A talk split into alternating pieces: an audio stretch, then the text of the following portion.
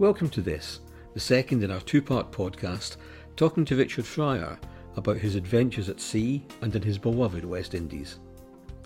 In this episode, we discuss his new book, Lost Odyssey, and about the sailing boat that inspired the story, a vessel with which a decade ago he formed what he describes as an at times abusive relationship.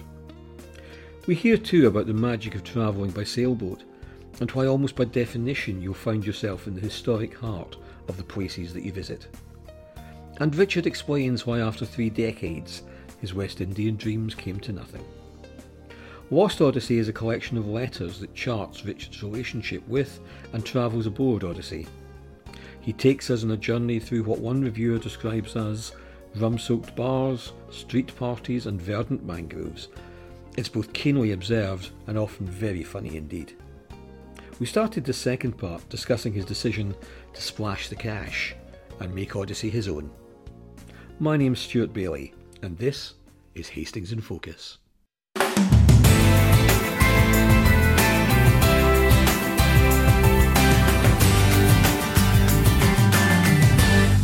looked at your background and how you got there, that kind of brings us to your book, Lost Odyssey, where you're heading back out there to buy your own boat, and I think you describe it as, you see it as a work project and not a labour of love. But when you read some of the letters that you write,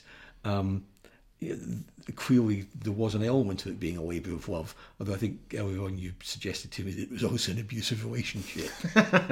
and you get that. I mean, the book is written in the form of a series of letters, which I think you say you wrote to your mother, to your children and some old mates around the world, and the letters really do catch that kind of roller coaster ride that you obviously had putting it together. But I love when you arrive, you've obviously checked out Odyssey and I presume seen pictures, but when you get there you see her for real very quickly. And then I like the story of the first night you're there, where you're obviously sort of kind of wrestling with the idea of should I or shouldn't I. Mm-hmm.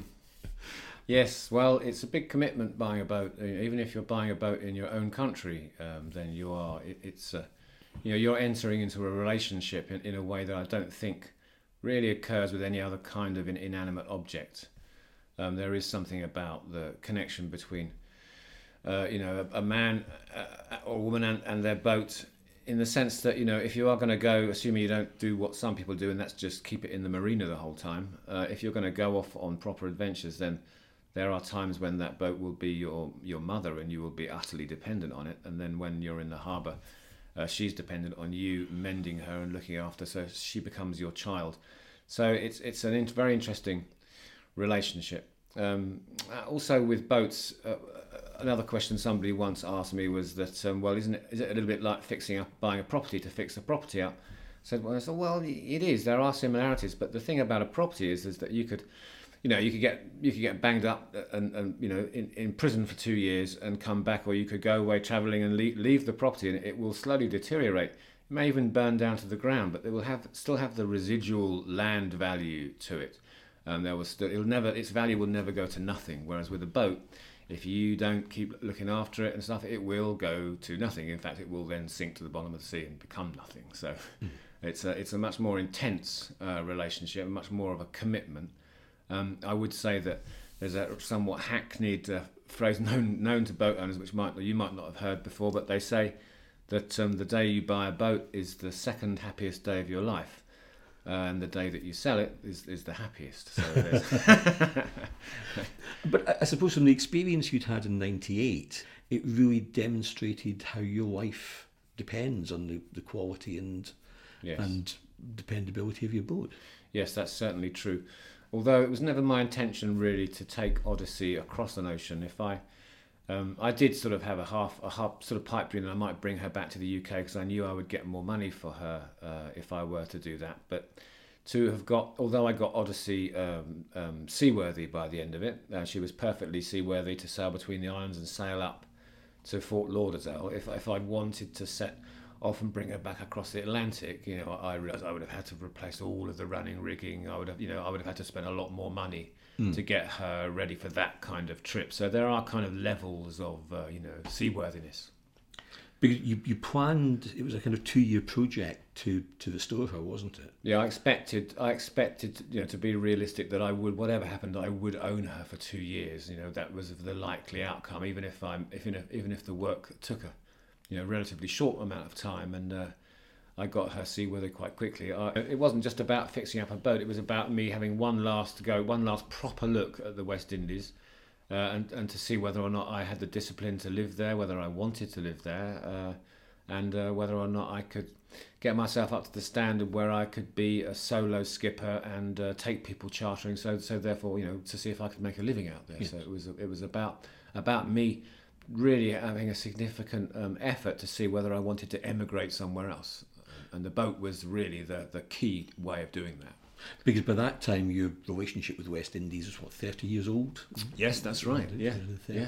So just that constant pull back there. I did, and also the thing is that the islands that are down at the bottom there, the Windward Islands and the Leeward Islands, are what people call the real West Indies. They're the really big mountainous lush islands with their own rivers and streams, with the mangoes and I'd never been to that end of the West Indies, so I'd never really felt that I had a proper go, and hadn't really seen that end, which was the part that I dreamt of.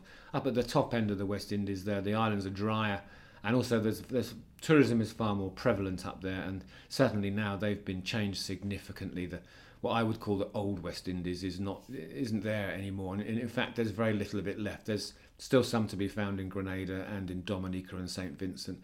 In fact, actually, it's the islands with the black sand beaches are the ones which are still relatively unspoilt, because for some reason tourists don't like black sand beaches. They only want to go places with white sand beaches. But I wanted to have a proper look at the West Indies and see whether or not that's where I wanted to live. Yeah. So has it sort of taken the tourist shilling in many ways? Yes, it's been gradually swamped by the European or American culture. And the kind of tourism that goes on there is, it's not necessarily what's called all-inclusive, but there are kind of Chinese walls between the local culture and the tourist culture, whereby the tourists are really encouraged to stay in one area, near to their big, long white sand beach, and the only interaction they have with the locals is either with them working behind the bar or security guards, or somewhat tired people that want to put beads in their hair on the beach. They don't have any. That's one of the real issues for me about the way the West Indies has become, and maybe has always been, is that there's this kind of oil and water non-mixing of cultures. And I find that problematic. I found it problematic at the Antigua Classics, where I write about it in the fact that it's a billionaire's playground. There are super yachts by the dozen. And they come and they have their big party and they have their big regatta, but the locals don't really earn. They don't gain anything out of that. So if what's a man up on the hill in his little shack bar worrying about how he can feed his children, looking down on the harbour and all that wealth, it's not difficult to imagine him making the jump to want to do something radical. I'm not saying that people every now and again someone gets mugged and stuff in those places, and there's surprisingly little of that, but there is some, and it's very, very. I'm surprised there isn't more of it, to be honest. I mean, in terms of the book, each of the letters is dated, so you can sort of follow the chronology through. But were they written at the time? Did you write them with a plan to create a book eventually, or did the idea of the book come later? Well, no, I didn't. I wrote them by the week. Sometimes so much had happened, It might have been 10 days or 2 weeks before I got the chance to write up everything that had happened in the ensuing period. But no, they were all written chronologically. I think there were probably only two that I didn't send to my mother,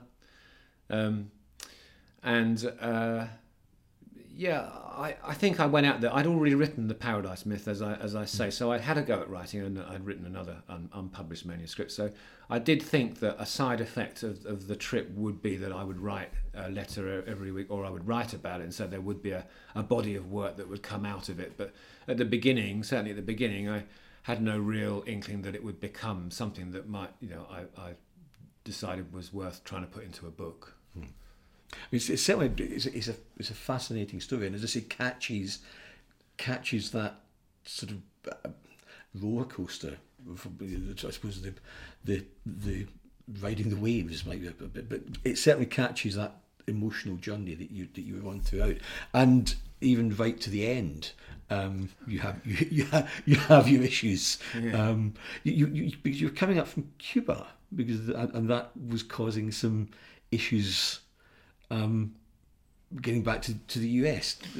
Yeah, tell me a little more about that. Right at the very end. Not only was I coming in, I was expecting to try. I pulled in at Fort Lauderdale before on a previous voyage with Lilibet, and it had been very informal. But that was before 9/11, and so this time, so the whole of America, as you probably know, is a far more complicated place to get into, and so.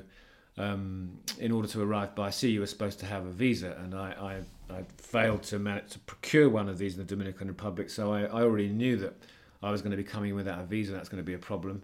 And then it transpired that we were coming from Cuba, which wasn't a problem for me, but when I decided to put the boat on the market and had to go through the bureaucracy involved with that they found out that I was importing a boat from Cuba, and suddenly that also could have been pretty complicated. In fact, I was only 2 or 3 days from coming back on the flight that I'd booked, and there was still a chance that they were going to throw me out of the country, and I was either going to have to leave the boat on the dock, the most expensive dock I've ever parked my boat on, whilst I sorted out my visa requirements and came back, or I was going to have to single hand her across the. Across the channel, 60 miles across the channel to the Bahamas, and sort my visa out there, and then bring her back again. So yes, it wasn't a done deal until I was on that damn plane on my way home. One of the other things I love in your own description of the boats and of Odyssey in particular, and you're comparing it to Lilibet, the boat you did the 1998 trip in. Oh yes, and you wrote this while looking at Odyssey across a harbour, and you were comparing it to Lilibet, and you described Lilibet as a hippie chick in need of rehab, while Odyssey is a middle-aged woman with a few kids. Mm. And that sort of, it certainly in my mind conjures up what the boats must have looked like. So obviously very different in nature. Yes, Lilibet was definitely a love match. She was a gorgeous wooden sloop built in the manner of a fife, built in the 1930s, when they built perhaps some of the most beautiful wooden boats ever. And she was a racer, and she sailed like a witch. She was a very much superior sailing boat to Odyssey. But of course, as is often the case, unless you're talking very large boats, if a boat's a very good sailing boat, it's not necessarily going to be a very good liverboard, because it might be narrow in the beam, and the way that she's constructed. Whereas Odyssey, although she wasn't the best sailing boat in the world, she was a fantastic liverboard for the West Indies. She was spacious. She had loads of portholes and stuff. So, and I knew that was what I was going to be mostly doing. If I bought a boat with the intention of making lots of long passages, I probably wouldn't have bought Odyssey. But I do remember that description of being something like a middle-aged woman who'd been out for a long weekend and had a bit of too good a time of it, and was on her way back home. Since Odyssey, has that been the end of your sailing? Is that the end of your sailing, or what do you still want to do? Well, I think I've got the West Indies out of my system. I've certainly got the idea of living on a boat in the West Indies out of my system. I think that perhaps if I met somebody who was passionate about wanting to sail across the Pacific, and they got the money to, pay their way, pay their half share, then there's a possibility my interest could be rekindled. But I've not got no particular interest in doing that kind of thing. I still want, there's adventures I want to have, but most of them are far from the coast. Most of them are deep inland. There are plenty of places in the world to go and see that don't involve having to buy a boat. But having said that, I am back in touch now with the people from Ice Maiden, that vessel I told you about that I did the North Atlantic crossing, and what they're doing now. I helped them bring her back across the Irish Sea back in the autumn, and they have set her up now as a survey vessel. So what they're doing is they are going out hunting for wrecks, wrecks which may still have salvageable treasure on them, and this kind of treasure is not like, you know, chests with full of rubies and emeralds and stuff. It's this is like copper, you know, copper cargoes, or one particular cargo that one boat that he wants to go and find is a boat that was sunk by U-boats in World War II, and she had a cargo of Hawker Hurricanes that had been manufactured in Canada for the war effort, and if she's sunk upright and those crates are still relatively intact, then those aeroplanes now will be worth a lot of money. So here he's got some very sophisticated side-scanning radar, and he's got an ROV, and they're pretty well set up to go out and hunt for these wrecks. So I'm going down to Cornwall in a couple of weeks' time, and we're going to, where she's based in Penzance, so we're going to go out into the Irish Sea and various other places that I can possibly disclose, and we're going to go wreck hunting. So yeah, there's that going. I'm on a 16th share. I've negotiated that, so if we do find anything. But once again, returning to that, it's a bit of an adventure. And I take it you're not a man who sort of pootling about in a little boat just off the coast. That's not going to be satisfying for you. No, I've never been somebody who really wanted to go do sailing for its own sake. I mean, there is a fascination about what's actually going on with the, you know, how it all works with the wind and the sails. And when you go racing, it's always very, very, especially if you're racing under an experienced skipper, then it's intense, and you learn a lot about the technicalities of sailing, and that can be pretty rewarding, and it can help you in your passage making. But I was never somebody who was very interested in just getting the boat out and kind of sailing around the buoys and having a little regatta and then taking it back into the marina. It was always about journeys for me. Owning a sailing boat was about a way that you could go from A to B, and when you got to B, you had everything that you needed with you. You didn't need to go into a hotel. And also, quite often, one of the greatest magics about using a sailing boat for travel is that if you go to a place where there's a historic harbour, you know, a sea town or a seaport that's built around its nautical past, then you're almost inevitably, you end up right in the heart of the oldest bit of town. That's where the harbour is. That's the raison d'etre for it to be there. So all of the best bars, all of the best architecture, and the oldest buildings are all there, and you're right in the heart of that. And and you've come in under the wire. You haven't come through, you know, like cattle through an airport. You've come through in a different way, and you're treated in a different way, and there's a real magic to that. Richard, it's been absolutely fascinating talking to you. That's been amazing, and I hope your treasure hunt goes well. Come back and tell us more about that if it's successful. I shall, yeah.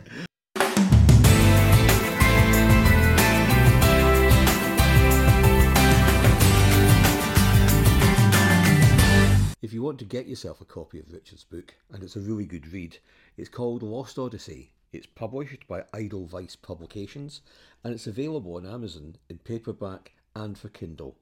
Locally, you can pick it up at The Bookkeeper, Printed Matter, Bookbuster, and The Edge Cafe. We're sure you'll enjoy it.